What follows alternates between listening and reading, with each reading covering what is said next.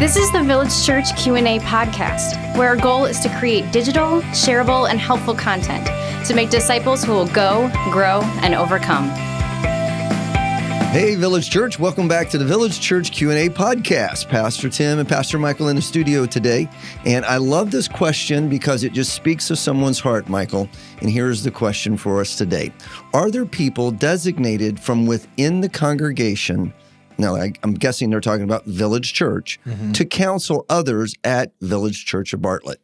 Yep, the prepositional phrase at the end gave it away. Yeah, give it away at Village Church. So I guess they're talking about people from within the congregation at Village Church. Yep. So we do three kinds of counseling. We do professional counseling, pastoral mm-hmm. counseling, yep. and lay counseling. Yep, yep, yep. So my my wife, she's a professional counselor, so she runs the professional counseling side of things. But what she's done is she's created a network um, of herself and other counselors who are professional counselors, and they typically what they do is they specialize. So mm-hmm. we have mm-hmm. people who specialize in uh, marriage therapy, gender, sexual issues, etc. And um, and so when we get an issue that really requires a level of expertise, then you know we refer. Right. Um, every counselor should be, you know, pretty well versed in their limitations. Yeah, they should know what they are comfortable and qualified to speak into and what they're uncomfortable or unqualified to speak into. And at that point, refer. That is the wisest thing to do. Yes, yes, yes. And that's counsel for everyone. Uh, if you are a lay counselor, which basically that's a vernacular term for I'm not a professional, I'm also not trained as a pastor, but uh, I'm a pretty wise man or woman. I've lived a good life. I know a lot of the Bible. Um, I'm really good at helping people move from point A to point B. And there's a lot of people within the congregation of Village Church that would fit into this category. Oh my gosh, yes in terms of lay counseling, um, we have a, a, number of people that Brienne has personally worked with and trained, and and we have a good relationship with. And then there's just a, a whole nother circle of people that we've never really trained, but they're just intuitively good at it. Right. And so a lot of those relationships develop more as short term mentoring. Mm-hmm. So sometimes when people think of mentoring, they think of like these indefinite, forever relationships. Right. And uh, what these are, they're usually they could be four, six, eight week where you set goals and you work on a few yep. measurable things to get better at. And that would be usually how lay counseling would work. But um, pastors typically do have greater levels of professional training and counseling. I will say this we don't spend five days a week like professional counselors yes. with the same level of specific education. Right. And so there are some issues, mm-hmm. for example, depending on the depth of them, some marital issues, some personal issues, some addiction issues that I think pastors are equipped to deal with. But then there's just this there's a threshold. And yes. I think every pastor's threshold is different. Mm-hmm. Um, you and I, for example, probably are really good at different things. And we just need to know when it's not my thing and it's yours. Right. Um, or when it's neither of ours. That's right. And we need to refer. And we need to refer. Referring takes humility because it's an acknowledgement that I don't have the tools necessary to give you the best counsel. Mm-hmm. So there's a threshold, and everybody needs to know kind of where that threshold is. And um, as I'm talking to you know the person asking the question, you may want to know: Does this pastor is he capable of this? Right until you ask him, you don't know. You don't know. Yeah. yeah. And you can always say to him, Hey, have you ever dealt with these kind of mm-hmm. circumstances? Mm-hmm. It's okay if he hasn't. And at that point, you can say, I'd really love for you to refer me, or you can meet with him once or twice and see if he's actually helpful. I think that is excellent advice, Michael, to give to anyone who feels that they need some counsel, some wisdom to speak into their situation. It's perfectly okay to ask the counselor or the pastor or the friend, Have you ever dealt with this? What is your experience in this area that I I'm needing some help in. Yep.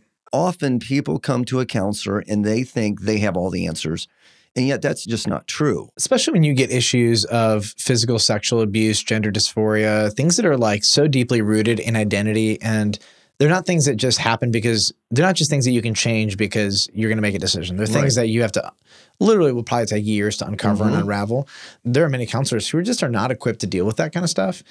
And so our goal is to build a network, which my wife has done excellently at, is to build a network of competent, godly, doctrinally right. sound people who are uniquely skilled and equipped to deal with the vast array of issues that come our way.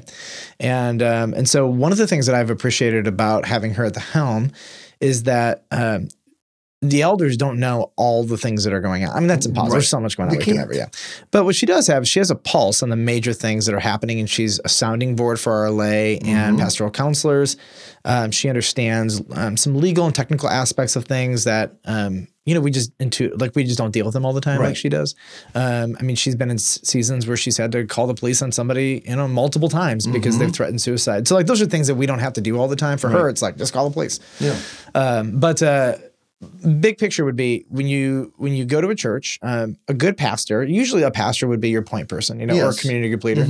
Our job is to listen, kind of get the feel of what the needs are. And um, if I really feel like one of our pastors has the ability to deal with it, I'd much rather go pastoral because pastoral and lay counseling it's always free at Village Church. That's right.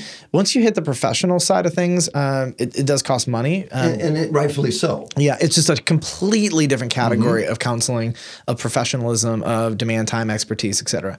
And um, and so that would be, I think, big picture here. So should I uh, or are people designated from within Village Church to counsel others? Absolutely. And the best person you could ask is really any of our staff, you and I especially. Right. Um, you oversee my Just wife in the. Mm-hmm. counseling ministry directly. If you want to go to my wife, response time will be a bit slower because she does other things where Right. Mm-hmm. this is our full time job. Um, but uh, yeah, we'd love to help you connect, and uh, I really appreciate it. There's a stigma around counseling that is going away, thankfully. Yeah, I am so thankful that is going away because no one can be an expert in everything. We all need counsel at times. For some people, it, it's very humbling because they got to swallow their pride. For other people, it's very natural for them to say, "Look, I'm not a genius at everything. Uh, I'm not a genius at anything. Yep. I need help." And so there's nothing wrong or should never be a stigma that goes along with asking someone for help. Why do you sense that? And a lot of times it's men, older men, maybe 40s and above, have a really hard time with going to see a professional counselor. what I've experienced with the older guys, the guys that are my age and above, we've come from uh, a culture, a society that says, you're a man, figure it out. You know, if you've got to ask for help, that means you're weak. And that is the culture that I grew up and my parents grew up in, that the expectation is you don't ask for help because if you ask for help, you're weak. And I am so glad that stigma is going away. It's only the guys that have come to faith in Christ and have grappled with their their humanity, their manhood, and and seen themselves in the light of Christ that can say, you know what? That may have been what I was told as a young boy, Mm. but I know I don't have all the answers. It's foolish of me to think that I know everything, and it's prideful of me to not ask for another man to help me. Yeah. Have you ever struggled asking for directions? Yeah. That's sort of like mini counseling, you know? Yes. Like, oh, I know where I'm at. I know where I'm at. my wife's joke is, honey, you never ask for directions. It's like I always know where I'm going. And it's kind of like that in in life. You know, it's like, well, we'll figure it out. You know, we'll we'll stumble through, we'll make a few wrong turns, and eventually we'll get there. I hope that as I've grown older, I've also grown more humble in the sense of, dude, I'm lost. I've got to stop and ask for directions here. I, I, can't keep, you know, I'll eventually find where I'm going. I'll eventually figure out my issue in in life or figure out the issue. But isn't it smarter and wiser and faster just to go to someone who's experienced something like this and say, "Hey, you know, what do you think? Talk to me." I'm always lost. if I don't have, if my GPS isn't working, I've, I'm gone. I, I can't even get home half the time. and, and the beauty of Village Church is we've got a whole generation of godly older men Mm. that act like fathers or can be fathers to some of the younger guys and even some of the guys that are my age. You know, one of the things that that I love, and I, I you and I have talked about this before. Get on the phone and talk to your dad. If your dad is a believer, man, get on the phone and talk to him and say, "Hey, hey, dad."